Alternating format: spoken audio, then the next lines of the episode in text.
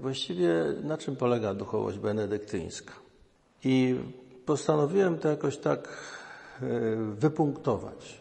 Bo tak na, nawiasem mówiąc, to człowiek wyczuwał, co jest benedyktyńskie, co nie jest benedyktyńskie, ale właściwie na czym to polega.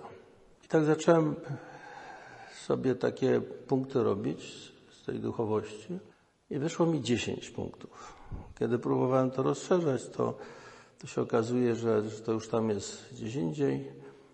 Z kolei redukować też nie bardzo i wyszło 10. To nie jest tak, że ja z góry założyłem, że jest 10, ma być 10 i tyle, ale po prostu tak wyszło. Natomiast zauważyłem, że wszystkich tych 10 punktów, tych takich jakichś e, wyznaczników tej duchowości, że te, one mają pewien, ta pewne pole znaczeniowe, które nakłada się na, na pole znaczeniowe innych punktów. One się tak nakładają na siebie. Nie chciałem tego robić w ten sposób, żeby po prostu to miało charakter taki liniowy, albo tak jak święty Benedykt mówi o, o drabinie i stopniach. Dlatego, że jeżeli się układa tak liniowo, czy i wiadomo, że tu jest początek, tam jest koniec, albo tu jest dół, a tam jest góra, to zawsze drugi stopień jakby zakłada, że już ten pierwszy stopień jest przerobiony, tak na przykład w szkole podstawowej, jak jest w drugiej klasie, to znaczy materiał z pierwszej klasy jest znany i tak dalej, do góry. Natomiast w duchowości to jest inaczej. To jest tak, że to jest raczej dziesięć takich wyznaczników duchowości, natomiast nie znaczy, że drugi jest wyższy od pierwszego, a trzeci jest wyższy od drugiego i tak dalej. Że one są po prostu jakimiś wymiarami naszego życia i cały czas obecne. I y, w istocie to my musimy nad nimi wszystkimi pracować i we wszystkich tych wymiarach Y, no, one muszą harmonijnie wzrastać. Stąd y, nie, pomyślałem o takiej strukturze kołowej. Kołowej i to w ten sposób, żeby to była taka, taki rodzaj spirali wznoszącej się. Natomiast te punkty ułożyłem jako takie koła, jedno na drugim, od pierwszego poczynając, tyle, że to ostatnie podchodzi pod pierwsze. Kiedy je e, pomalowałem na kolory, kolory wzięte z kolor tęczy, to wyszło coś takiego, taki dziesięciokrąg, dziesięć kręgów tak poukładanych.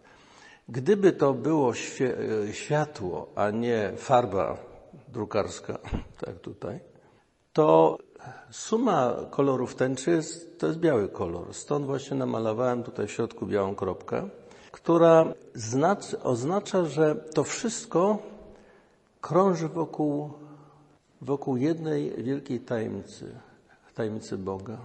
I tutaj w tym się jednocześnie zawiera to, czy prawdziwie szuka Boga. Te wszystkie dziesięć punktów wspierają się wzajemnie w tym, aby prawdziwie nie tylko szukać, ale dążyć do Boga. Dążyć do Boga. Taki jest y, charakter tego tego, no, tej mojej myśli. Ja pomyślałem to jak, też jako taka inicjacja dyskusji na ten temat. Okazuje się, że tej dyskusji nie było, no ale szkoda, to już nie moja sprawa. Bardzo chętnie y, jestem otwarty na takie dyskusje i myślę, że warto y, wypracować.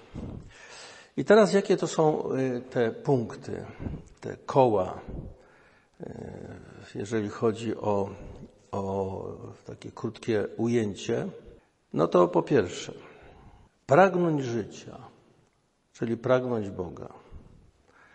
Drugi e, e, krąg to jest zdecydować się na prawdę. Trzeci, kroczyć za mistrzem.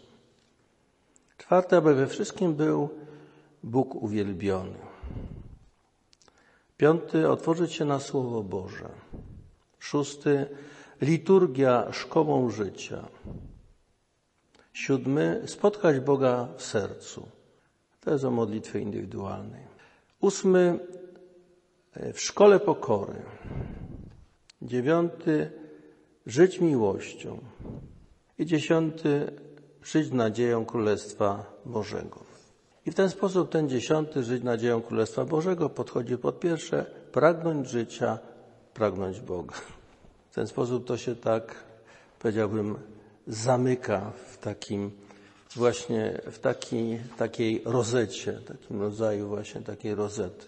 To jest graficzne przedstawienie i tą duchowość właśnie w ten sposób przedstawiam najkrócej na kartce rozrysowane jako takich dziesięć kręgów właśnie, e, które się nakładają i, i tworzą taki, taki, taki swoisty wir wokół tej głównej tajemnicy naszego spotkania z Bogiem. I teraz oczywiście chciałbym rozpocząć od, od tego pierwszego kręgu. Przy czym y, ta książeczka moja ma taki charakter, y, tak pomyślana jest, że z jednej strony jest właśnie, mamy na, na jednym grafice streszczenie wszystkiego, a potem y, te punkty na początku piszę takie jakby streszczenie sprowadzone do jednego akapitu, potem rozwinięcie tego, tego, tego tematu i na koniec robię taki rodzaj y, w tej książeczce, taki rodzaj, ja wiem, rachunku sumienia czy coś w tym rodzaju, na zasadzie pytań nie? do siebie. Taką strukturę zrobiłem. Także y, to, co tutaj starałem się ująć, ma taki charakter jakby syntezy, którą można rozwijać. Jeżeli by wziąć tylko te małe akapity, to raptem z tego zostaną dwie strony streszczenia. Jeżeli zacząć komentować, to to można napisać w jakimś artykule, ale też można, proszę bardzo, napisać traktat na każdy z tych tematów osobny. Obszerność tego traktatu oczywiście będzie zależała od, od wnikliwości i, i badania nad tym zagadnieniem. Zacznijmy zatem od tego pierwszego kręgu. Pragnąć życia, pragnąć Boga. Celem naszego życia jest życie. To życie drugie pisze z dużej litery. Celem naszego życia jest życie. Jest ono dla nas przygotowane przez Boga jako udział w Jego życiu. Stąd właśnie ta duża litera życie. Odkrycie tej prawdy jest ukrytym w naszym sercu skarbem, na który nie ma nic droższego. Dlatego szukanie Boga, pragnienie osobistego spotkania z Nim aby żyć z Nim w komunii, jest naszym najgłębszym dążeniem. To, czy kroczymy drogą życia, rozpoznajemy po owocach. Otóż, proszę się reguła rozpoczyna się tym słynnym zdaniem Słuchaj, synu, nagmistrza i nakłoń koniu ucho swego serca, napomnienia łaskowego Ojca przyjmuj chętnie i wypełniaj skutecznie. Otóż przede wszystkim ta nasza, nasze życie jest drogą. Drogą, w której chcemy iść za Chrystusem. O tym jeszcze będziemy mówili w tym trzecim punkcie. Natomiast dalej y, w, w prologu, w tym pierwszym akapicie właściwie mamy, y, powiedziałbym, adresata. Adresatem jest ten, który, który chce iść drogą posłuszeństwa. To jest adresat. Ale potem y, w, w prologu mamy taki, taki pewien ciąg logiczny, który się pojawia od ósmego wiersza. Powstańmy więc wreszcie, skoro Pismo Święte zachęca nas słowami, teraz nadeszła dla nas godzina powstania ze snu. Otwórzmy nasze oczy na przebóstwiające światło, a nasze uszy na głos Boży, który nas codziennie napomina, wołając: Obyście usłyszeli dziś głos Jego. Nie zatwardzajcie serc waszych. To jest psalm inwitatoryjny, jak wiemy z liturgii. I znowu, kto ma uszy, niechaj posłyszy, co mówi Duch do kościołów. Z Apokalipsy cytat. A co mówi? Pójdźcie, synowie, słuchajcie mnie, nauczę was bojaźni pańskiej. Biegnijcie, dopóki macie światłość życia, aby ciemności śmierci was nie ogarnęły. Psalm 34. Biegnijcie, dopóki macie światłość życia, aby, aby ciemności śmierci was nie ogarnęły. Otóż y, powstańmy ze snu. To powstanie ze snu jest powstaniem z takiego letargu. Letarg polega na tym, że my tak żyjemy, mówiąc tak troszeczkę brutalnie, ktoś tak ukuł takie słowo, bieżączką. Bieżączka to jest, to jest takie zajmowanie się tym, co na bieżąco robimy. I tylko biegamy koło tego, co na bieżąco trzeba zrobić, i, i, i w ten sposób żyje się. Się żyje, bo się kręci, bo, bo jesteśmy w jakichś czynnościach nieustannych i tak. Natomiast wtedy nie ma tej perspektywy, a właściwie po co żyjemy, o co w tym życiu chodzi, po co w ogóle tu jesteśmy i o co w tym wszystkim chodzi. I to tak można żyć, proszę sióstr, do końca. Do końca życia można w ten sposób tą bieżączką żyć i tym się tylko zajmować. Tu potrzeba spojrzenia, które idzie dalej i które patrzy na przyszłość. Dopiero wtedy, kiedy zaczynamy patrzeć na przyszłość, a, a ta przyszłość jest, no, z perspektywy tej bieżączki jest brutalna. Mianowicie się kończy śmiercią. I, i co dalej? I co w związku z tym? Nie? jeżeli się kończy śmiercią e, w tym życiu doczesnym. Jeżeli żyjemy tylko tym, co na bieżąco, to my właściwie nie mamy żadnej perspektywy, bo to się i tak skończy, nie ma zmiłuj. Taka jest kondycja życia ludzkiego na Ziemi, że ono się kończy. I dopiero spojrzenie od końca pozwala nam zobaczyć zupełnie coś innego. Odkrycie tej perspektywy jest, proszę sióstr, fundamentalną sprawą. Y, tutaj po, y, y, polecam Psalm 73. Otóż autor tego psalmu pisze o tym doświadczeniu. Patrzy pierwszy na, na ludzi, jak żyją, i widzi, że ludzie, którzy się w ogóle nie przejmują Panem Bogiem, ignorują Go, umieją się urządzić w świecie, mają pieniądze, mają władzę, mają znaczenie, świetnie im się powodzi, a tutaj człowiek boryka się z, z trudnościami, nie może osiągnąć jakiejś takiej stabilności, jakiejś, jakiegoś dobrostanu, cały czas musi się trudzić. Nie?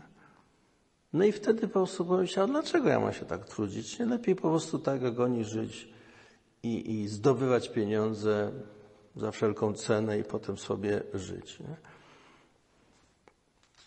Zacząłem więc rozmyślać, to jest już potem jego refleksja, zaczął się na tym zastanawiać, aby to zrozumieć, ale było to dla mnie za trudne. Dopóki nie wniknąłem w święte sprawy Boże i nie pojąłem, jaki czeka ich koniec. Dopiero jak zaczął myśleć o końcu, dopiero się wtedy zaczęła zmieniać jego logika. Do, do prawdy na śliskiej stawiasz ich drodze i spychasz ich ku zagładzie. A potem jak straszny będzie ich koniec, zginą strawieni lękiem, snem poprzedzony, po przebudzeniu będą panie, gdy się ockniesz, odepchniesz jak majak senny, gdy moje serce cierpiało i dręczyło mnie sumienie, byłem nierozumny i głupi, byłem jak juczne zwierzę przed Tobą. Bez tej świadomości końca, perspektywy, która ostatecznie sprowadza się do spotkania z Bogiem. Wszystko przemija na tym świecie, pozostaje spotkanie z Bogiem. Byłem jak juczne zwierzę przed Tobą, lecz ja zawsze będę przy Tobie, Tyś ujął moją prawicę. Prowadzisz mnie według swej rady, do swej chwały na koniec mnie przyjmiesz. Kogo oprócz Ciebie mam w niebie? Gdy jestem z Tobą, ziemia nie, mnie nie cieszy, niszczeje moje ciało i serce. Bóg moją opoką, moim działem na wieki. Dopiero spojrzenie od końca odsłoniło temu człowiekowi sens tego życia na ziemi. Tutaj mówi w pewnym momencie, gdybym pomyślał, będę mówił jak oni, zdradziłbym pokolenie Twych synów. Otóż trzeba sobie zdać sprawę, proszę sióstr, że to, co my nazywamy grzechem pierworodnym, polega na tym, że człowiek zwątpił w tą całkowitą, szczerą, bezinteresowną miłość Boga do, do niego, że Bóg chce dla człowieka to, co najlepsze dla niego. I pod wpływem właśnie e, tej pokusy węża zaczął się sam zabezpieczać, sam postanowił zdobyć to, co uznał za najlepsze. I zaczął y, szukać tego szczęścia w tym, co jest na zewnątrz. Tu symbol tego jabłka, które ludzie skonsumowali, jest takim obrazem tego, że człowiek zaczął szukać szczęścia, spełnienia się w tym, co jest dostępne tu na ziemi, co się da skonsumować. Ale u podstaw tego wszystkiego jest zwątpienie w Boże miłosierdzie. I, za, i zaczyna człowiek taką narrację, w której, w której podnieca się tym, co jest na świecie, co można zdobyć na tym świecie. I dopiero wtedy, kiedy człowiek spojrzy na koniec, zobaczy, że to wszystko straci.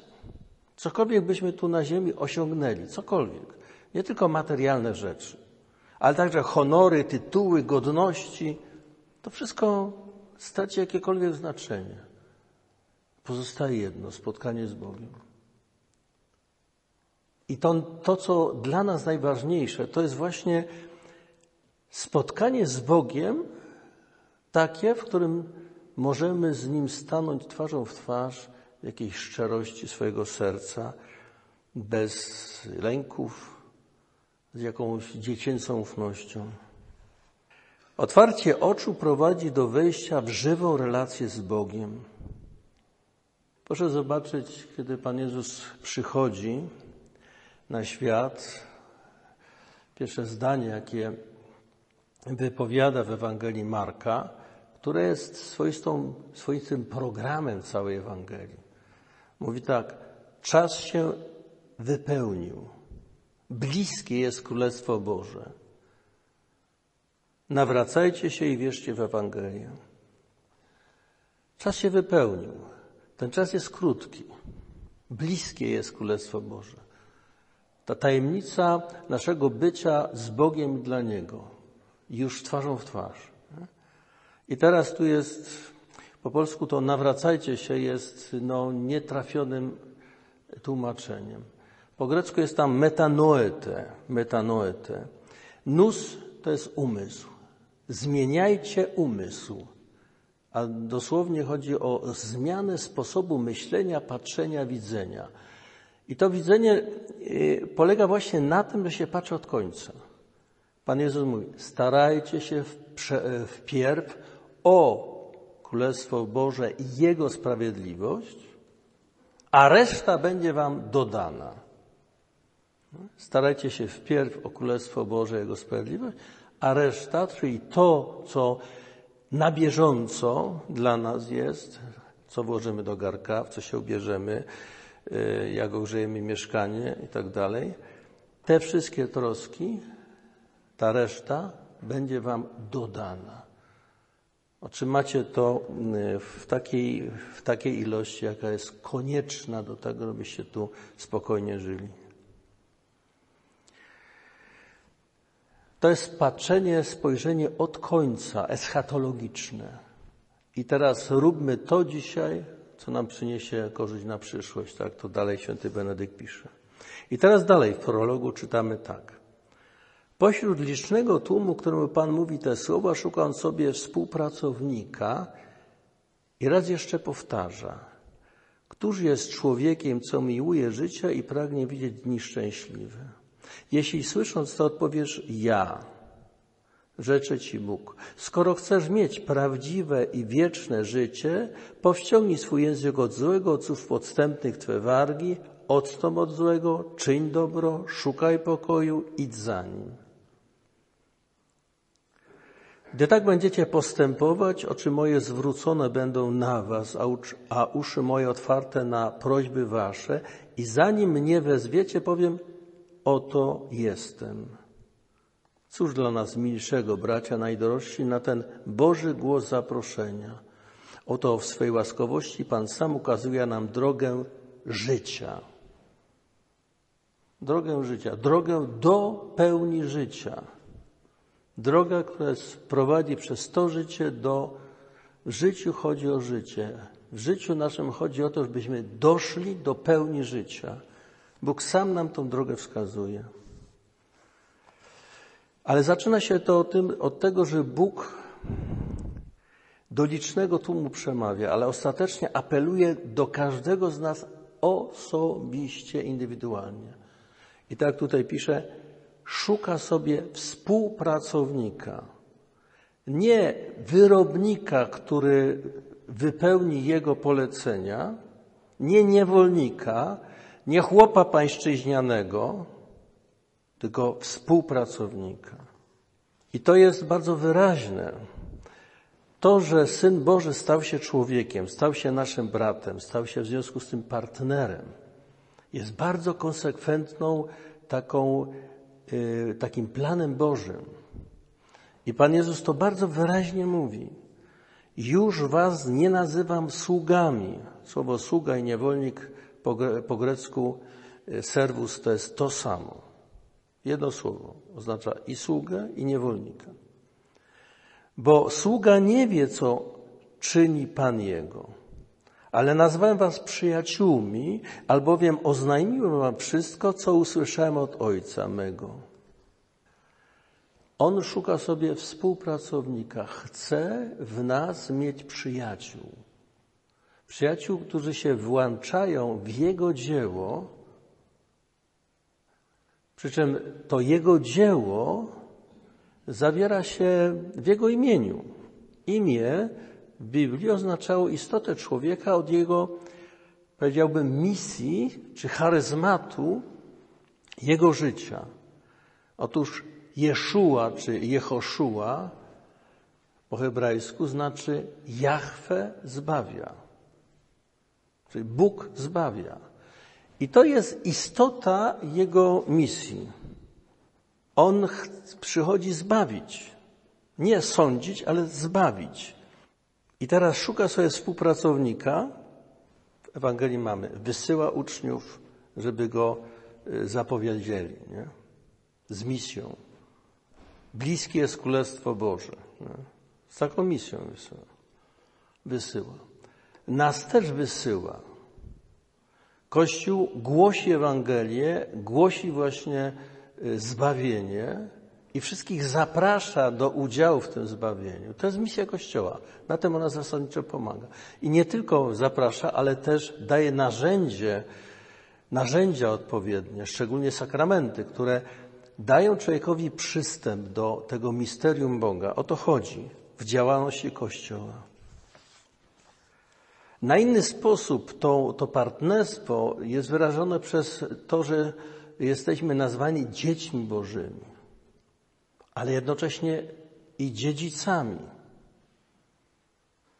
Dziećmi Bożymi, które w tym starożytnym obrazie dziecka, dziecko póki było niedojrzałe, podlegało całkowicie dyscyplinie, jakie, jaką ojciec narzucił dziecku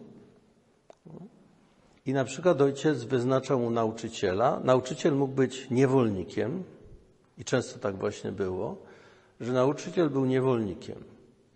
Czyli to dziecko w perspektywie było panem tego swojego nauczyciela. Jak doszło do pełności, to ten, niewol, ten jego nauczyciel stawał się jego niewolnikiem.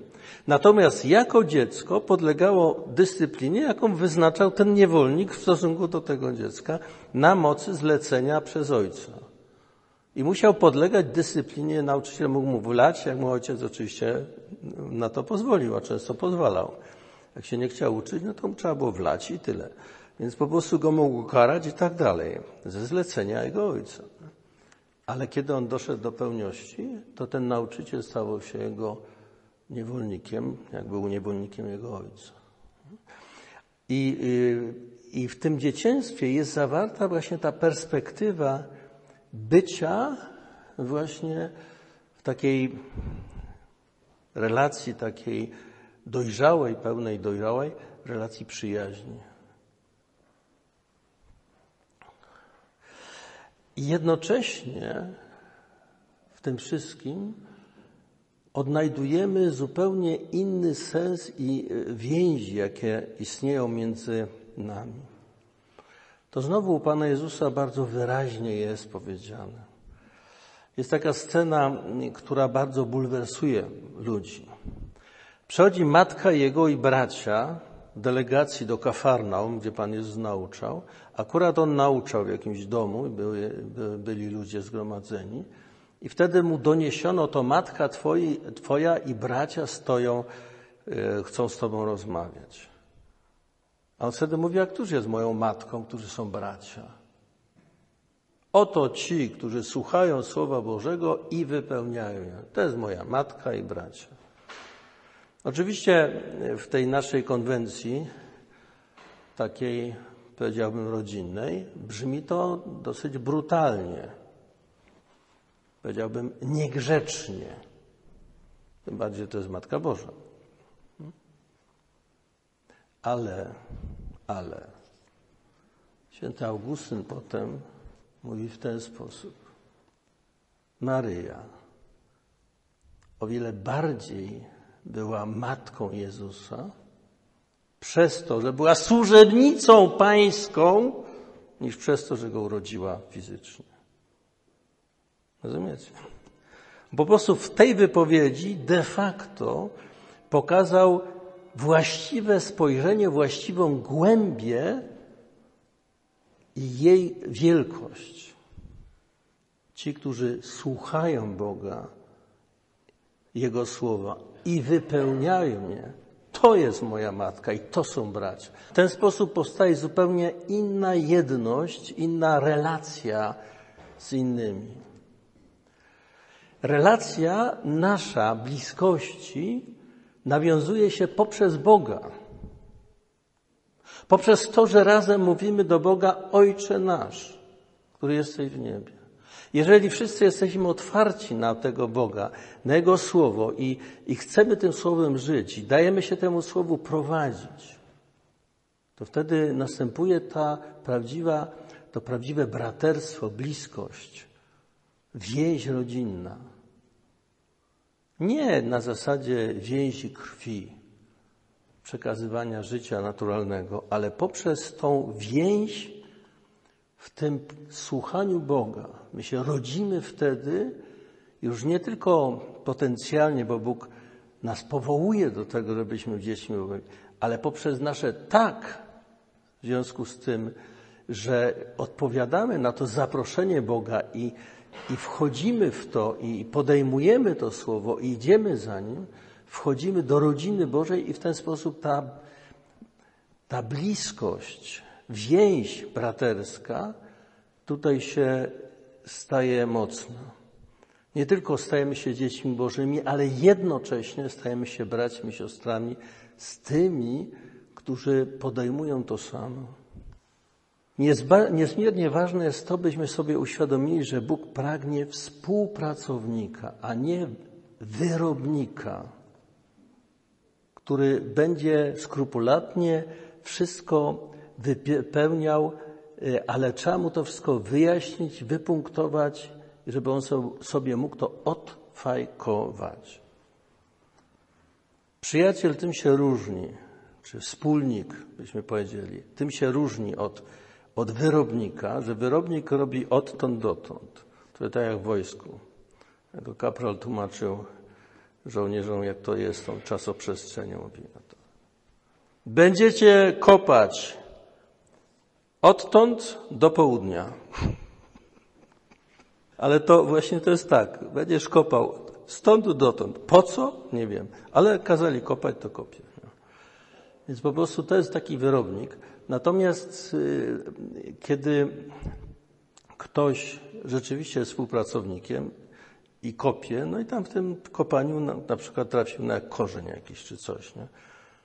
Trzeba z tym coś zrobić. Wyrobnik po prostu miał skopać, no to po prostu przeciął, ciupnął to i koniec i poszedł dalej, nie przejmując. Już nie mówiąc o tym, jakby tam jakaś rura y, była albo jakiś kabel, też przetnie, bo on ma tylko to zrobić, jego to nie interesuje, co to jest i po co. Ten, który myśli jednocześnie i wie, że tu ten rów jest po to i po to i, i trzeba by to, i można go na przykład ominąć ten korzeń czy coś, bo wie, czemu to ma służyć i po co to jest. A ten po prostu robi tak, jak mu kazali i koniec. Nie? Bezmyślnie. Natomiast jesteście współpracownikami, bo wiecie, przekazałem wam, o co Bogu, o co Ojcu chodzi. Bóg pragnie, byśmy byli Jego dziećmi, byśmy byli współpracownikami, byśmy się uczyli prawdziwego życia. Uczyli się po prostu prawdy życia. Któż jest człowiekiem, co miłuje życie i pragnie widzieć dni szczęśliwe? Jest to cytat z Psalmu 34. To jest pytanie wprost o to, kto jest człowiekiem, kto miłuje życie, kto chce żyć.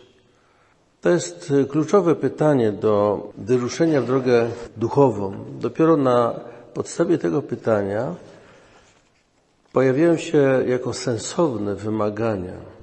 Jeżeli słysząc to odpowiesz ja, rzeczę Ci Bóg, skoro chcesz mieć prawdziwe i wieczne życie, powściągnij swój język od złego, od słów podstępnych Twe wargi, odstąp od złego, czyń dobro, szukaj pokoju, idź za nim.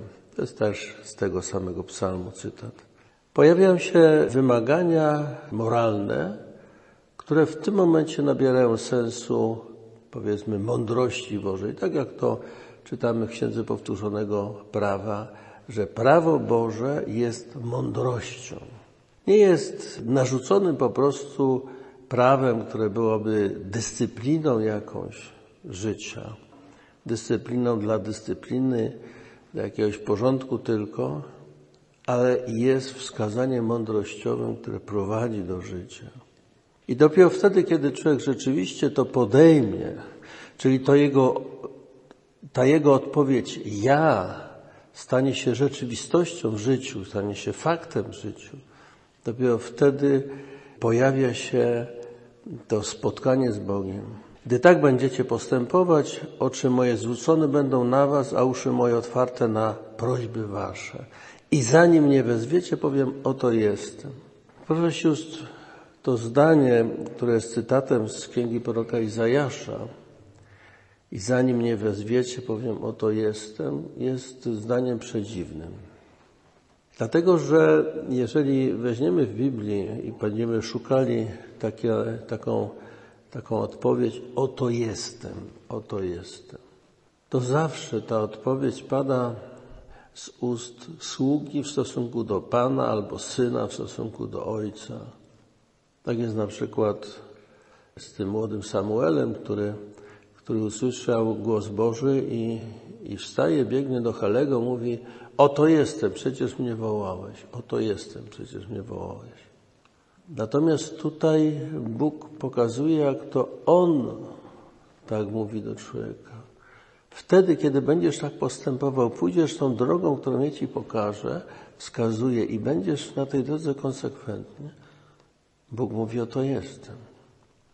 Okazuje się, że Bóg jakby uprzedza nas swoją dobrocią i miłością i chce nam służyć. I tak jest w Ewangelii. Pan Jezus to naocznie pokazał podczas ostatniej wieczerzy, że przed tą wieczerzą y, opasał się prześcieradłem, jak czytamy w Ewangelii Jana, wziął miskę z wody i zaczął umywać uczniom nogi. To jest posługa niewolnika, który, jeżeli się w jakimś domu robiło jakąś ucztę taką proszoną, to wtedy niewolnik miał obowiązek umywania stóp przychodzącym gościom. I Pan Jezus podjął właśnie tę posługę. Oczywiście pamiętamy reakcję Piotra, który się oburzył. Ty, ty mi nigdy nie będziesz mógł umywał. bo uważał to za coś, co się po prostu nie godzi, żeby Pan Jezus jako mistrz, nauczyciel y, to wykonał. Wtedy Pan Jezus mówił, jeżeli Ci nie umyję nogi, nie będziesz miał udziału ze mną. Ty tego nie rozumiesz, co ja robię, ale kiedyś zrozumiesz. I potem w, y, w oparciu o to, co zrobił, mówi, widzicie, wy mnie nazywacie Panem i nauczycielem i rzeczywiście nim jestem. Jeżeli ja wam umyłem nogi, to wy powinniście wzajemnie sobie obmywać nogi. W innym miejscu mówi, jeżeli ktoś chciałby pierwszy między wami, niech się stanie sługą wszystkich. Sługą, sługa niewolnik to jest to samo słowo e, w języku greckim. I tutaj okazuje się, że Bóg służy. Zresztą Pan Jezus mówi, nie przyszedłem po to, aby mi służono, ale aby służyć. To jest Jego posługa miłości. W dziejach apostolskich jest takie zdanie, taki logion Chrystusa, który cytuje święty Paweł. Jego nie ma w Ewangeliach, ale właśnie w dziejach apostolskich. Większe szczęście jest w dawaniu, aniżeli w braniu.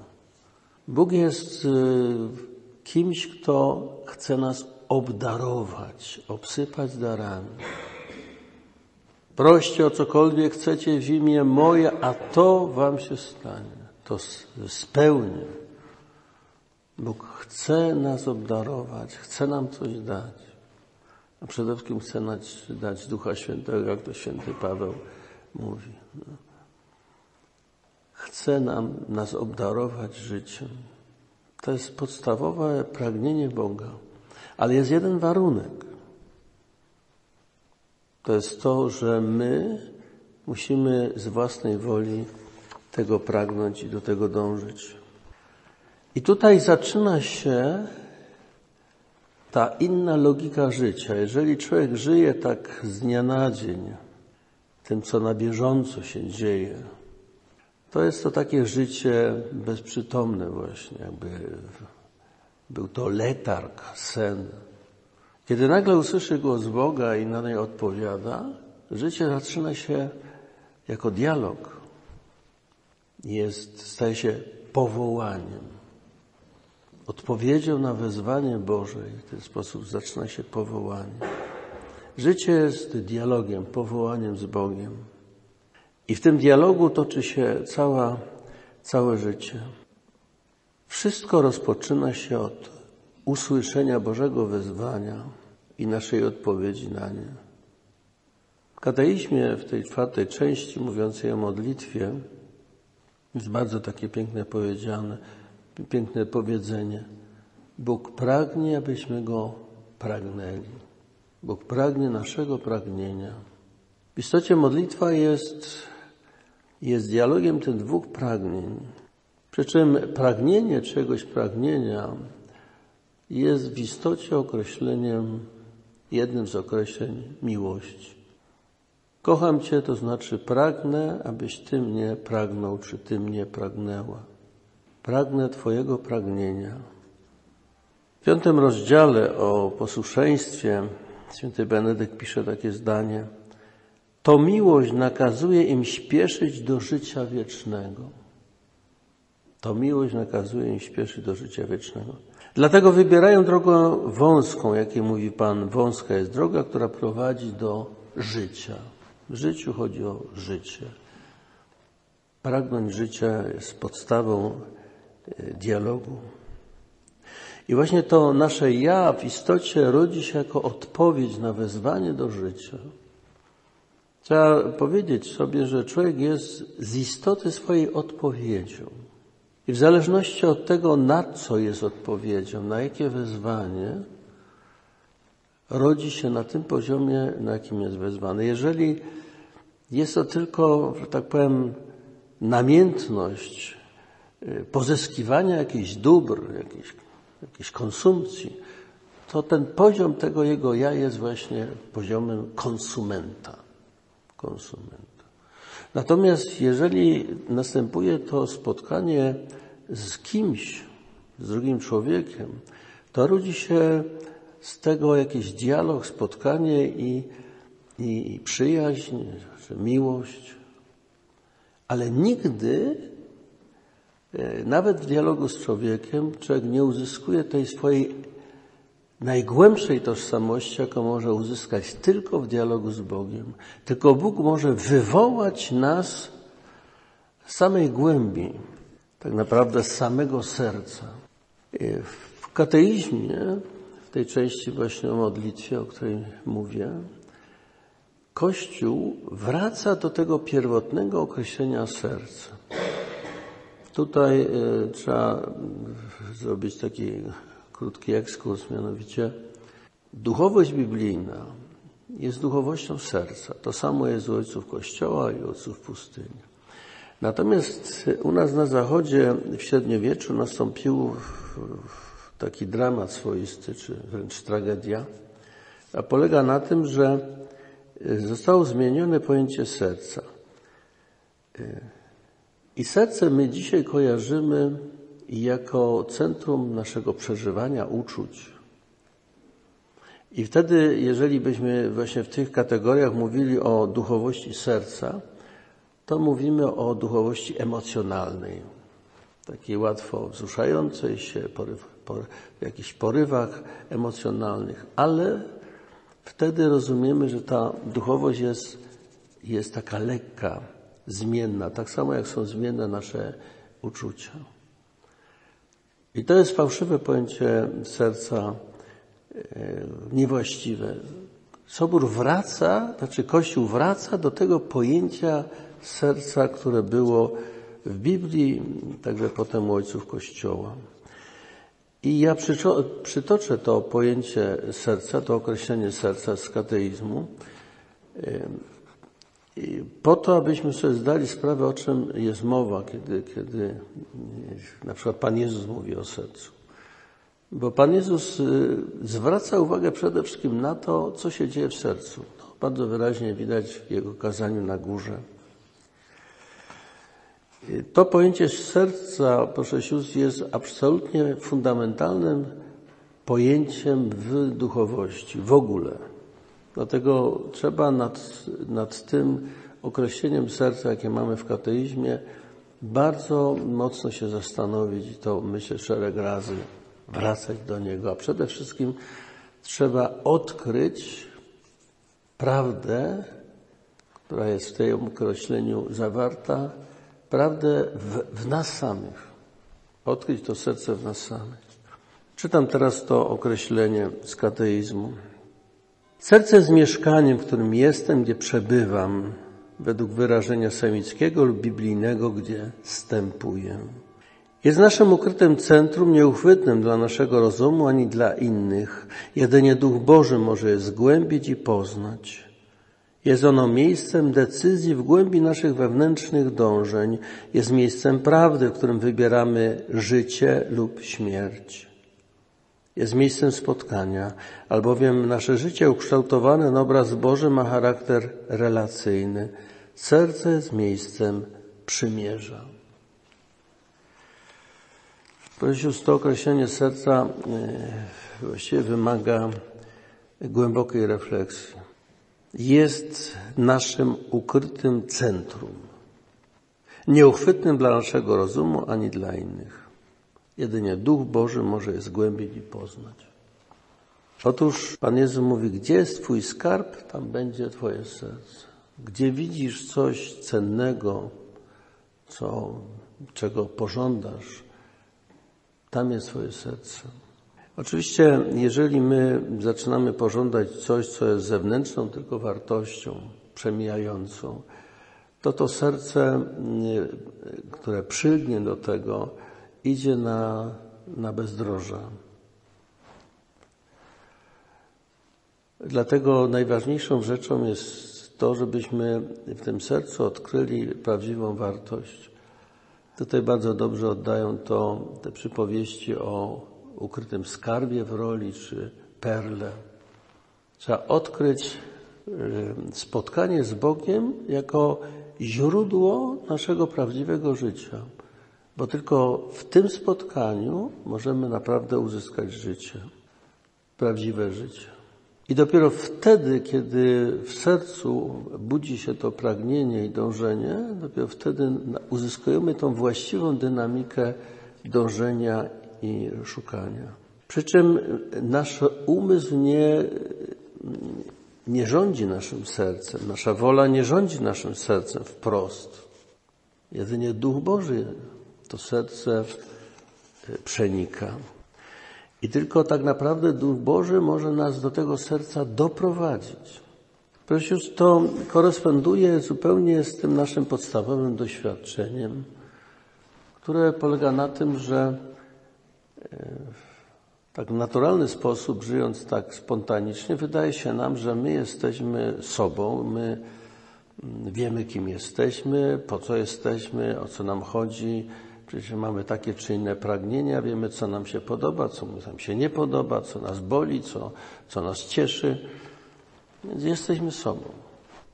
Ale jeżeli się tak zapytamy, no dobrze, ale w ogóle, dlaczego ja w ogóle jestem? Skąd ja się w ogóle wziąłem? Dlaczego ja w ogóle żyję? A właściwie o co chodzi w tym życiu? Jaki jest sens tego wszystkiego? I to do tego jeszcze, kiedy sobie zdaję sprawę z tego, że to życie się kończy, jest śmierć. No oczywiście mamy wiarę, religię, ale tych religii jest na świecie sporo. Są jeszcze różne propozycje filozoficzne. Proszę sobie wybrać. Ale prawda to nie jest tak, że proszę sobie wybrać z zestawu jakichś tam pomysłów na temat życia. Ale przez sam fakt, że jest, istnieje życie i tak dalej, z tego coś jednak wynika. I my tak naprawdę musimy powiedzieć, że nie wiemy, kim jesteśmy i dlaczego jesteśmy, o co chodzi. I nie wiemy, co będzie na końcu, co będzie po śmierci. Oczywiście religia nam to jakoś e, sygnalizuje, mówi, ale my sami siebie tego nie wiemy.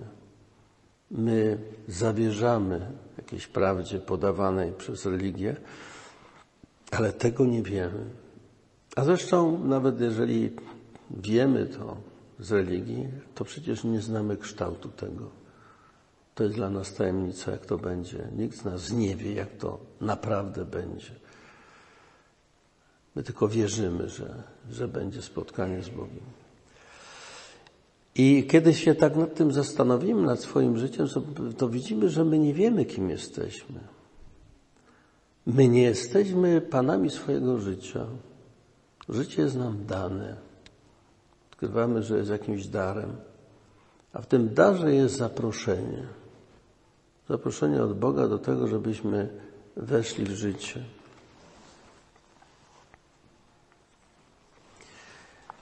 I y, to jest, proszę sióstr, y, fundamentalne odkrycie, zrozumienie, że my jesteśmy sobie dani. Jesteśmy obdarowani swoim własnym życiem, sobą samym. A jednocześnie w tym obdarowaniu jest wezwanie do czegoś. W życiu o coś chodzi. Bóg dając nam siebie, oczekuje czegoś. No właśnie, oczekuje naszego pragnienia, byśmy go rozpoznali, poznali i zapragnęli być rzeczywiście w Jego domu, zapragnęli być uczestnikami Jego życia. I wydaje się, proszę sióstr, że y, y, największym pragnieniem człowieka jest właśnie pragnienie życia. I kiedy zapytamy człowieka, siebie zapytamy, wszystkiego, wszystkich dookoła, czy chcesz żyć? No to kto powie, oczywiście, że chce. Każdy to będzie deklarował. Ale kiedy spojrzymy na praktykę życia od strony praktycznej na to, się okazuje, że nie, wcale nie pragnienie życia jest najważniejsze w naszym życiu, tak w życiu innych ludzi. Okazuje się, że ludzie najbardziej pragną tego, żeby było tak, jak oni chcą, żeby było, jak sobie tego wyobrażają. To szczególnie dramatycznie wygląda, proszę sióstr, w przypadku na przykład małżeństwa, które jest związkiem wyrosłym z miłości, z pragnienia. I wydawałoby się no nic prostszego, nic bardziej szczęśliwego niż właśnie ta harmonia wzajemnego y, uzupełniania się, dzielenia się, służenia sobie po to, żeby budować miłość. No nic najbardziej, y, że tak powiem, y, oczywistego i, i, i, i zgodnego z tym podstawowym pragnieniem życia. Życie jest zawsze współżyciem, wspólnotą życia, tym, tym wzajemnym obdarowaniem siebie i tak dalej. Natomiast co się dzieje? Okazuje się, że po pewnym czasie i czasami dzisiaj coraz krótszym czasie z tej miłości, z tego pragnienia rodzi się jakiejś złości, namiętności. Dlaczego? Bo każdy trzyma się swojego, każdy ma swoje wyobrażenie i chce je zrealizować, żeby było tak, jak on chce.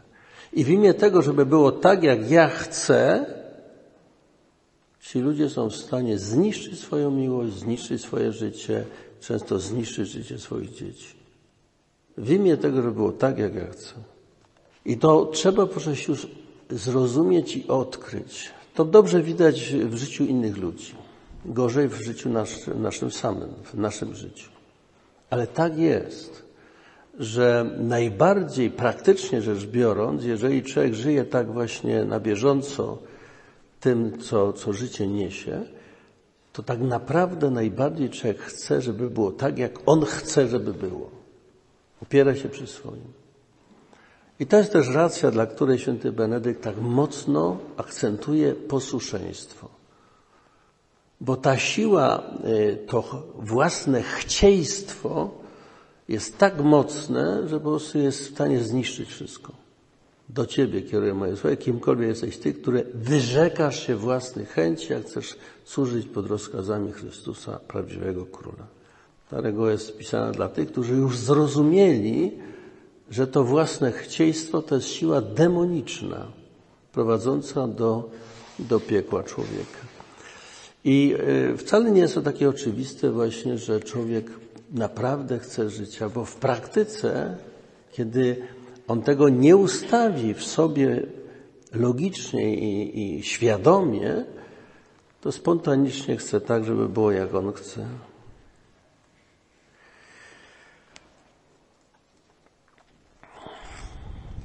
Święty Benedykt nam wskazuje w regule też szukaj pokoju, idź za nim. Bo ten pokój daje ci, wskazuje ci to, co jest rzeczywiście dobre, co jest od Boga. I dopiero wtedy, kiedy my usłyszymy w sercu to Boże wezwanie i w sercu na nie odpowiadamy, dopiero wtedy uzyskujemy tą właściwą orientację. Święty Augustyn mówi, że Bóg jest bliżej nas niż my samych siebie. No tak brzmi paradoksalnie, ale Bóg zaprasza nas do naszego serca. Dlatego y, w tym określeniu serca wydaje mi się bardziej słuszne to y, według wyrażenia semickiego lub biblijnego, gdzie stępuję. Ja, ja stępuję do serca. Y, pamiętamy święta Teresa Wielka, ta karmelitanka pisała o twierdzy wewnętrznej. Ale to tak naprawdę chodzi o serce. Ona pisała twierdzy wewnętrznej, dlatego że już w tym czasie serce było uznawane za centrum uczuć. Gdyby napisała o sercu, to by ją wzięli za egzaltowaną babę.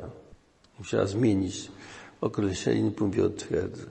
Tylko, no powiedzmy sobie uczciwie, w tym momencie mówienie o sercu jest o wiele bardziej takie, powiedziałbym, no, adekwatne, właściwe. Twierdza wewnętrzna no niestety nie kojarzy mi się najlepiej. I kochani, trzeba tak widzieć także ten dialog na przykład Maryi z aniołem. To jest wezwanie, które trafia do jej serca i ona z głębi serca odpowiada, oto służebnica pańska. To jest właśnie to, to jest ten dialog, w którym zaczyna się prawdziwe zrodzenie ze słowa. Odkrycie Bożej miłości staje się w naszym życiu całkowitym przewrotem. Przede wszystkim przewrotem naszej samoświadomości, tego kim jesteśmy, o co w naszym życiu chodzi. I w konsekwencji przewrotem w naszym sposobie odnoszeniu się do świata, do innych ludzi, widzenia wszystkiego. Przypomnę, że Pan Jezus y, właściwie w Ewangelii głosi potrzebę, konieczność y, metanoi, przemiany właśnie serca, tak to dzisiaj staramy się tłumaczyć. Czas się wypełnił, bliskie jest Królestwo Boże. W zwykłym tłumaczeniu tam jest nawracajcie się. Dzisiaj przemieniajcie swoje serce. Przemieniajcie się w swoim sercu i wierzcie w Ewangelii. Przyjmijcie tą dobrą nowinę o życiu, aby za nią pójść. Życie staje się taką drogą do miłującego, kochającego Ojca. I też wszystko nabiera właściwego e, sensu i znaczenia. W, e, w modlitwie okazuje się, że najważniejsze jest spotkanie z dawcą. W kateizmie czytamy, dawca jest cenniejszy niż udzielany dar, on jest skarbem, a w nim jest serce jego syna. Dar jest udzielany jako dodatek.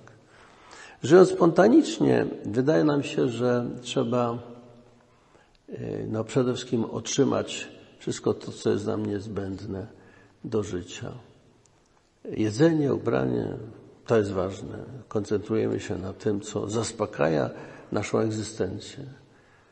Kiedy słyszymy ten głos Boga w sercu i odpowiadamy na nie, najważniejsze nie jest to, co jest na, na, na dzisiaj potrzebne. Najważniejsze jest spotkanie z Nim.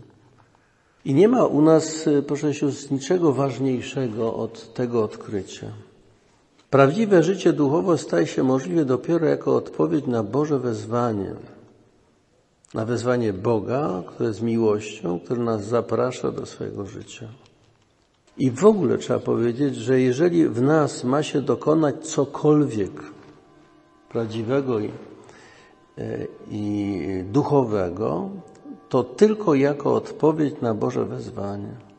I w związku z tym, proszę sióstr, e, kluczową sprawą w życiu duchowym jest skupienie się w słuchaniu, bo odpowiedzieć możemy tylko wtedy, kiedy usłyszymy. I tutaj się zaczyna cały problem tego y, słuchania. Co słyszymy, jak słuchamy. Tutaj y, jest bardzo ważne to umiejętność rozróżnienia, co jest naprawdę od Boga, a co jest z czegoś innego, co nie jest od Boga. Jeżeli my idziemy za jakąś, powiedzmy, pomysłem, szlachetnym, czasami bardzo wspaniałym pomysłem, no to możemy się znaleźć w malinach. Ile było dobrych pomysłów ludzi w historii, które się zupełnie fatalnie kończyły. Faryzeusze też mieli dobry pomysł na życie.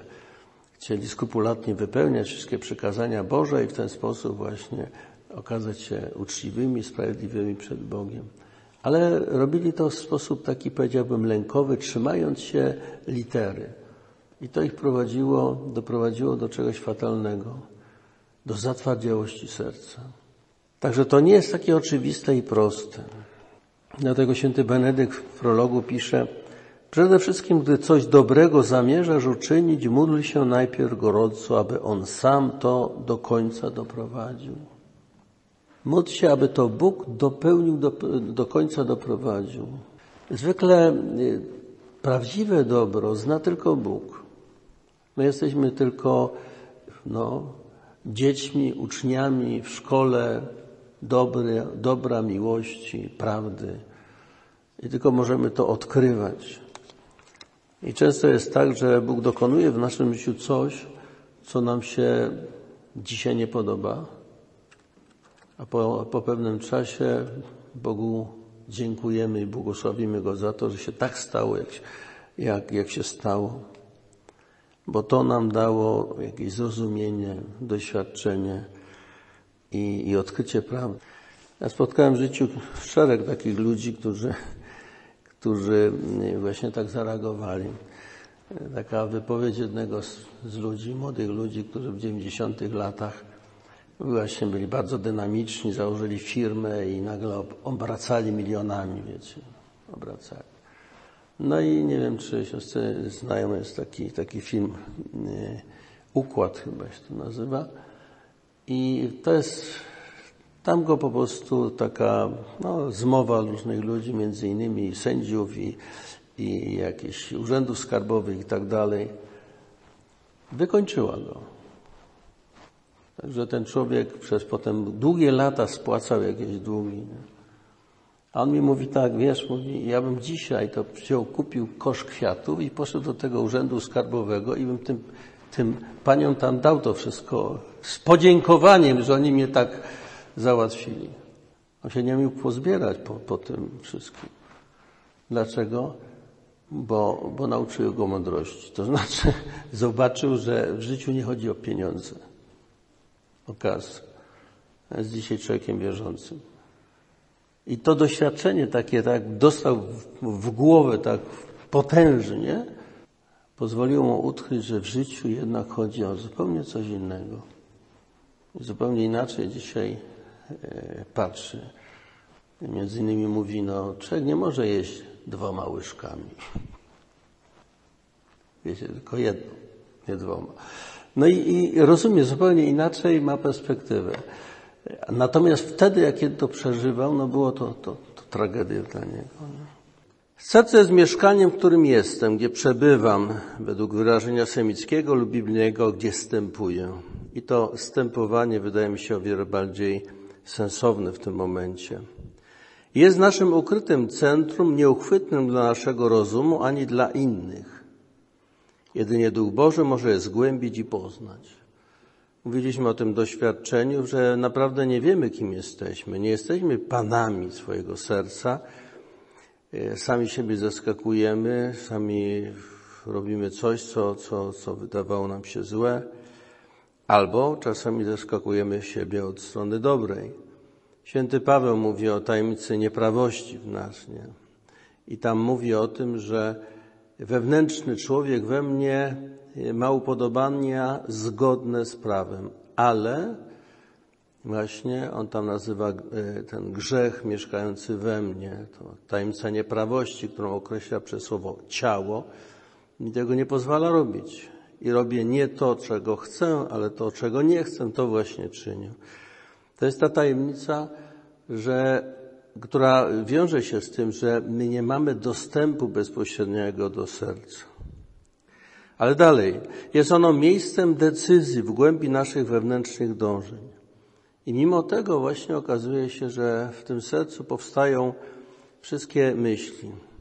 Od strony negatywnej Pan Jezus mówi to w kontekście nieczystych potraw, tego co czyni człowieka nieczystym. To nie to, co wchodzi do ust i potem zostaje na, na zewnątrz wydalone, czyni człowieka nieczystym, ale to, co wychodzi z niego, bo z serca pochodzą wszystkie y, myśli, złe myśli. Tam się rodzi zabójstwo, kradzież, oszustwo i tak dalej. To właśnie w sercu się to rodzi. Ale oczywiście trzeba powiedzieć, że w sercu rodzą się także dobre myśli. Tam, się odkry, tam odkrywamy y, natchnienia Ducha Świętego. Tam jest na przykład to poruszenie, które doświadczył Samarytanin, który potem okazał miłosierdzie temu Żydowi pobitemu. To serca, w sercu rodzą się albo dobre, albo złe myśli. Jest ono miejscem decyzji w głębi naszych wewnętrznych dążeń. Jest miejscem prawdy, w którym wybieramy życie lub śmierć. Właśnie na tym poziomie dokonuje się wybór e, życia lub śmierci. Jest miejscem spotkania, albowiem nasze życie ukształtowane na obraz Boży ma charakter relacyjny. Serce jest miejscem przymierza. I tutaj trzeba zwrócić uwagę na to, że właśnie z serca rodzą się nasze czyny, nasza postawa, nasze działanie, to dokładnie w sercu to się rodzi. I ponieważ my nie mamy na tym takiej władzy, ani rozum, ani wola nie sięga tego serca, Dlatego też sami jak widzimy, zaskakujemy się czasami tymi, tym, tą naszą postawą, jaką, jaką podejmujemy. To ma swoje takie, powiedziałbym, konsekwencje. Bo okaże się, że czasami my popełniamy jakiś, no szczególnie nas tutaj boli, zły czyn. Zły czyn. I, jest, i bardzo nam wstyd tego wszystkiego. I w związku z tym mamy takie dwie możliwości. Albo powiedzieć, uderzyć się w piersi, tak jak ten celnik w świątyni, Boże, miej litość nade mną grzesznikiem. Zrobiłem coś złego, uderam się w piersi, przepraszam, staram się wyrównać, jeżeli były jakieś krzywdy dla kogoś i tak dalej. I uznaję to, skruszę serca. I wtedy Bóg to przyjmuje, przebacza i idziemy prostą drogą. Ale możemy też przyjąć postawę inną, gdzie się tłumaczymy, usprawiedliwiamy, albo wręcz nawet zaprzeczamy, że coś takiego żeśmy poczynili. To też tak bywa, niestety. I to jest droga diabelska, demoniczna droga. I właściwie to jest najważniejsze, co my zrobimy z tym, cośmy zrobili. Jeżeli zgrzeszyliśmy i uznaliśmy grzech, wyznając go, to wtedy mamy powrót do Boga, wracamy do Boga rzeczywiście. Natomiast jeżeli wchodzimy w kłamstwo właśnie, w zaprzeczeniu albo usprawiedliwianie się, idziemy drogą demonów. Tu jest dopiero ten prawdziwy wybór. Ale to już jest po stronie naszych wyborów, takich już zewnętrznych też. My jesteśmy w stanie odczytać, cośmy zrobili, czy dobrze, czy źle. I to już są decyzje takie świadome. To jest właśnie problem. Jest miejscem prawdy, w którym wybieramy życie lub śmierć. W ten sposób dokonuje się właśnie wybór życia lub śmierci. Uznanie prawdy o swoim grzechu albo zaprzeczenie mu i wtedy wchodzenie w kłamstwo. I tu jest droga prawdy albo droga kłamstwa, życia albo śmierci. E, podobnie zresztą z dobrymi czynami. Ten faryzeusz z kolei świątyni, który się modlił, mówi, dzięki Ci Panie, że jestem taki wspaniały. A Pan Jezus potem mówi, jego modlitwa nie została wysłuchana. Właśnie dlatego, że się wynosił nad innych. To też jest droga demoniczna. I chociaż robił dobrze, Pan Jezus tego nie przeczy, ale przez wyniosłość, przez wynoszenie się i pogardzanie innymi wybrał fałszywą drogę. Można i tak. Niech lewa ręka nie wie, co robi prawa, Pan Jezus mówi. Jeżeli być coś dobrego, to rób. Ale nie obnoś się z tym. Niech lewa ręka nie wie, co robi prawa. Prawa daje hojnie komuś coś. Dałeś, koniec. I niech to idzie na chwałę Bożą. I koniec, już po wszystkim. To jest zrobione jako dobry czyn i tyle. Jest miejscem spotkania, bo nasze życie właśnie w tym podobieństwie do Boga jest relacją. Ma charakter relacyjny, jest spotkaniem. Serce jest miejscem przymierza.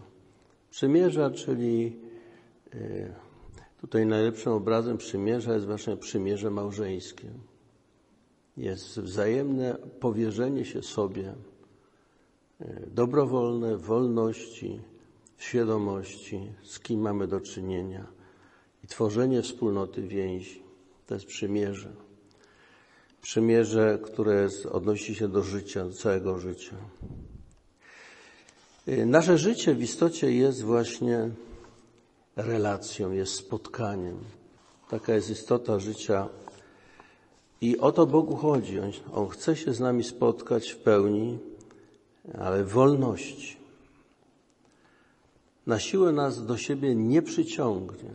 Zawsze, jeżeli chcesz, to chodź. Musisz chcieć żyć, chcieć wejść w ten, tą sytuację y, życia. I tutaj trzeba powiedzieć, że w życiu chodzi o życie. Chodzi o to, żebyśmy w pełni żyli. Ale co to jest życie? Co to jest życie? Jak je poznać? Otóż życie poznaje się po jego owocach. I Pan Jezus szereg razy w Ewangelii w różnych kontekstach mówi o tym, Po owocach poznacie. Zobaczycie, czy to jest dobre, czy złe. Dobre jest to, co buduje życie, co prowadzi do życia, co wzmacnia życie. Złe jest to, co to życie podcina, niszczy. Taka jest ostatecznie forma. Stąd ta, ta jego rozpaczliwa taka mowa w kafarnał w synagodze. Co wolno w szabat? Życie ocalić czy zabić? Co wolno w szabat? Po co ten szabat? Po to, żeby wpędzać ludzi w kompleksy i, i skrupulatnie mierzyć, ile kroków można zrobić, żeby nie zgrzeszyć, a już się zrobi jeden krok więcej, to już się zgrzeszyło i tak dalej. Po to jest ten szabat? Czy po to, żeby, żeby właśnie w radości przeżywać obecność przed Bogiem i żyć? Otóż e, święty Paweł wymienia te owoce. Najlepiej to w jednym właściwie zdaniu e, mówi o tym w liście do Galatów w piątym rozdziale. Ja przeczytam taki fragment, który on mówi, co się rodzi z ciała, czyli z tego złego życia, tego życia, które jest zachłanne na to, co tutaj jest dostępne na świecie. Jest zaś rzeczą wiadomą, jakie uczynki rodzą się z ciała. Nierząd, nieczystość, wyuzdanie, uprawienie bałwochwalstwa, czary, nienawiść, spór, zawiść, wzburzenie, niewłaściwa pogoń za zaszczytami, niezgoda, rozłamy, zazdrość, pijaństwo, hulanki i tym podobne. Co do nich zapowiadam wam, jak już zapowiedziałem, ci, którzy takich rzeczy się dopuszczają, Królestwa Bożego nie odziedziczą. Tutaj zwracam siostrą uwagę na to, że święty Paweł mówiąc o ciele, rozumie to ciało inaczej niż my zazwyczaj. My mówiąc o ciele, myślimy o naszej fizyczności i zmysłowości. Tak rozumiemy ciało. Natomiast święty Paweł, kiedy wymienia tutaj Mówi tak, nieczystość. Oczywiście jest związana z tym ciałem, tak jak my rozumiemy. Wyuzdanie także. Uprawianie bałwochwalstwa już niestety nie. Bo uprawianie bałwochwalstwa to człowiek idzie na przykład na, do jakiejś świątyni i tam kadzi, na przykład okadza albo modli się po prostu do bożka. Zresztą on tam fizycznie jest obecny, ale, ale, ale to nie ma nic wspólnego z tym, ze zmysłowością i to nie o, o tą zmysłowość chodzi.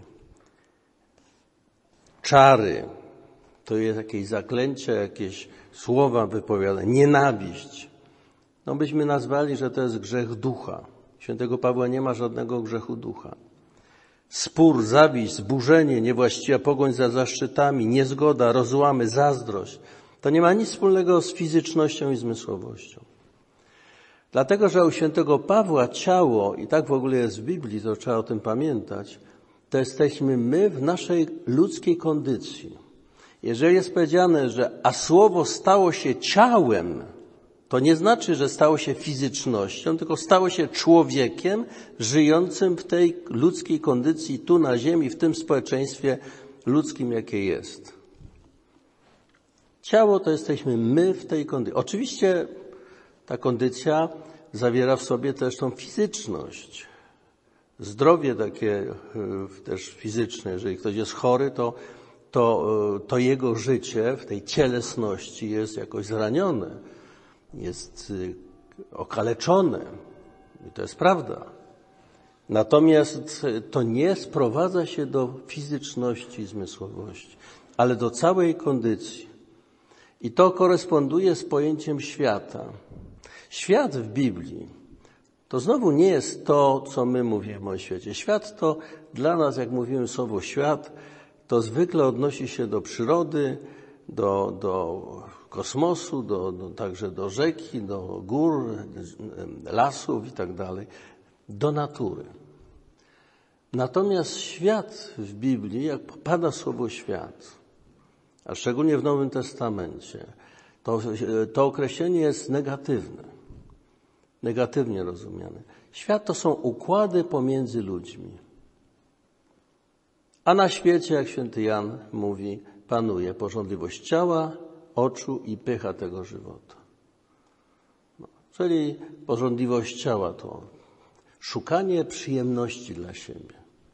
Niekoniecznie fizycznej. Obżarstwo, y, seks, ale na przykład hazard, na przykład y, jakieś takie gry, powiedzmy dzisiaj komputerowe nawet. Jest jakaś taka pasja w tym wszystkim. I to jest właśnie, to jest porządliwość ciała. Porządliwość oczu to wszelka żądza posiadania, zdobywania czegoś dla siebie. I pycha tego żywota to wyniosłość, e, chęć władzy, rządzenia, pokazania się, jak jestem wspaniały, sławy i tak dalej. To są, to są takie namiętności, które żyją, tym żyje świat.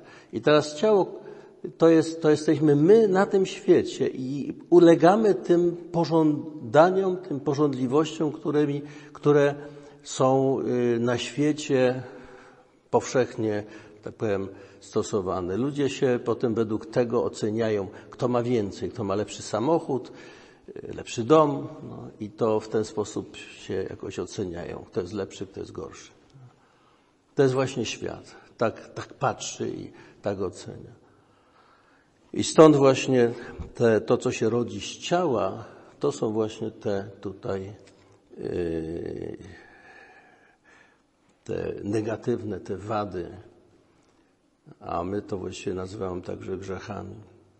Natomiast owocem zaś ducha jest miłość, radość, pokój, cierpliwość, uprzejmość, dobroć, wierność, łagodność, opanowanie. Przeciw takim cnotom nie ma prawa. To jest to, co się rodzi z ducha, przy czym tu trzeba widzieć ducha świętego.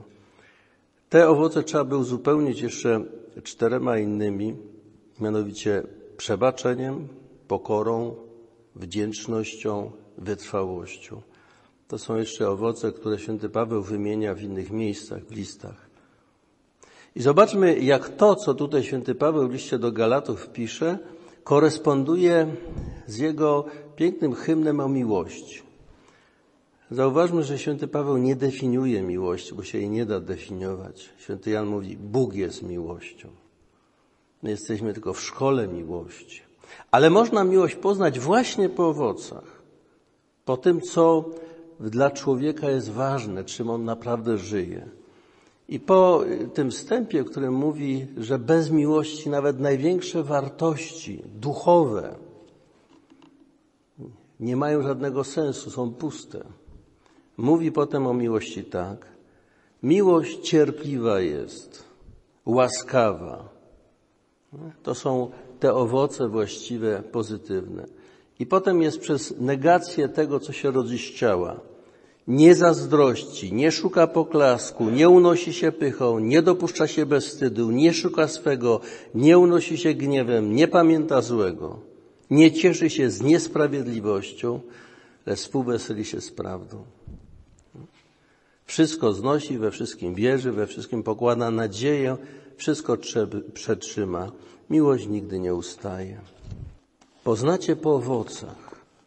To działanie, które podejmujecie, niesie w sobie albo pokój, miłość, radość, uprzejmość tak dalej, albo właśnie buduje was jakieś ambicje, wyniosłość, złość, zazdrość i tak.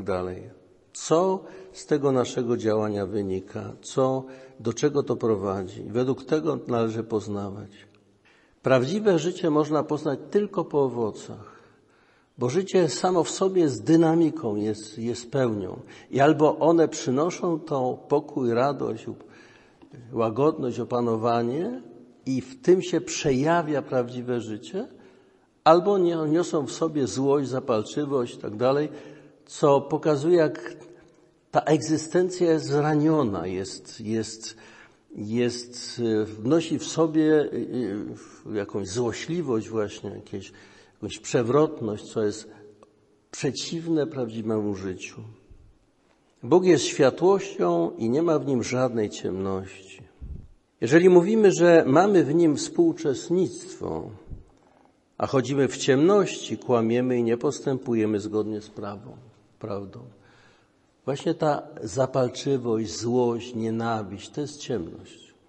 Jeżeli byśmy to mieli w sobie, a mówimy, że jesteśmy uczniami Chrystusa, to kłamiemy. Bóg jest światłością, nie ma w nim żadnej ciemności, nie ma żadnej zapalczywości, złości, pamiętliwości, nienawiści. Bóg zawsze przebacza, o ile szczerze, autentycznie go prosimy. Jeżeli to wynika z żalu, ze skruchy serca i żalu, jeżeli człowiek wybiera właśnie te namiętności, które się rodzą w ciele, idzie w kierunku tego, co jest śmiercią. Tutaj trzeba przypomnieć, że życie w Biblii nie oznacza biologicznej egzystencji. Życie to istnienie w relacji z Bogiem. Tylko żywy Cię wielbi. Czytamy w psalmach, recytujemy często. Tylko żywy Cię wielbi. Nie ten, który jest w Szeolu, ale żywy. Nie ten, który jest martwy, tylko żywy, bo ma relację z Bogiem. Śmierć to natomiast odcięcie się od żywej relacji z Bogiem. To nie jest unicestwienie, ale brak relacji do Boga. Czytaliśmy w sercu, że y, nasze życie jest, ono według na podobieństwo życia w Bogu jest relacją, żywą relacją, relacją do Boga. I jesteśmy żywi o tyle, o ile mamy relację z Bogiem. Jeżeli jej nie mamy, jesteśmy martwi. Stąd święty Benedykt mówi, przede wszystkim kochać Boga z całego serca, z całej duszy i z całej mocy. Nadzieję swoją w Bogu pokładać. W tym, który nie tylko jest Twórcą, ale jest źródłem naszego życia. Ale czasami, proszę sióstr, jest tak, jak to czytamy w Ewangelii i nie tylko, zresztą w żywotach też świętych, że życie jakby przeczy temu. Okazuje się, że dzieje się coś takiego, mimo tego człowiek jest uczciwy, że jakby wszystko mu przeczy, człowiek doświadcza czegoś y, negatywnego w świecie. I jeżeli spojrzymy na przykład na życie Najświętszej Marii Panny, to jest taki bardzo ładny przykład. No zobaczmy, ona dostała zwiastowanie anielskie. Anioł mówi, że jej potomek będzie, jej syn, będzie nazwany synem Najwyższego i zasiądzie na tronie swego praojca Dawida. Nawiązuje do tej obietnicy, którą Bóg złożył Dawidowi przez usta Natanaela.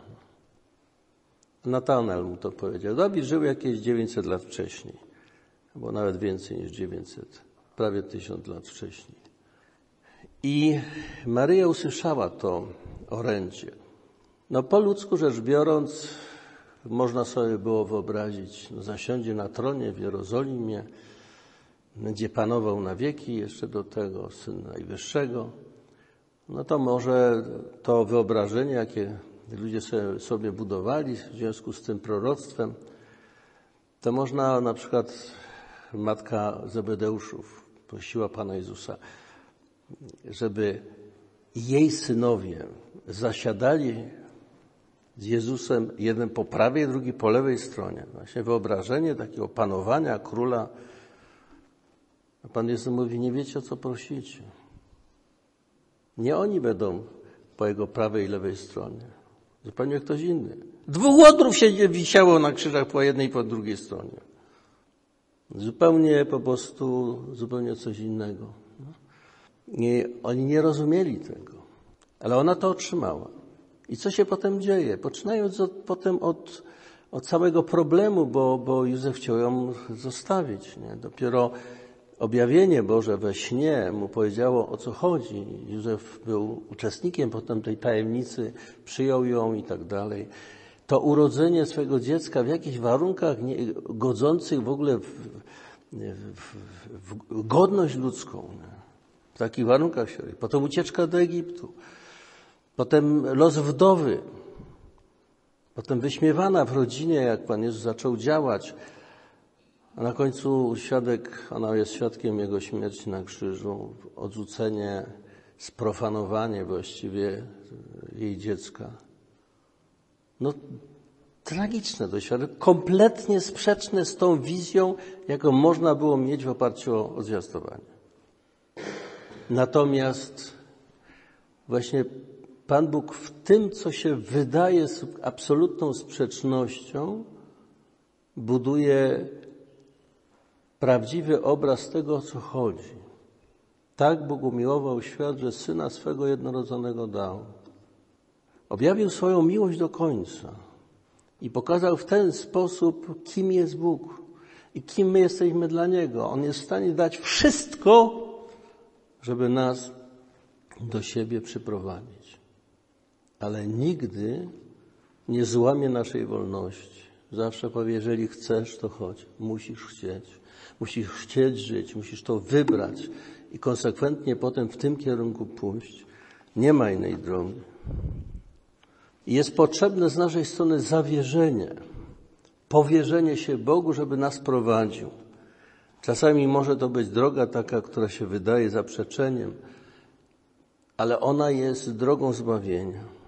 Jest krzyżem. Kto nie bierze swego krzyża i idzie za mną, nie jest mnie godzien, mówi Pan Jezus. Musimy całkowicie Bogu zawierzyć.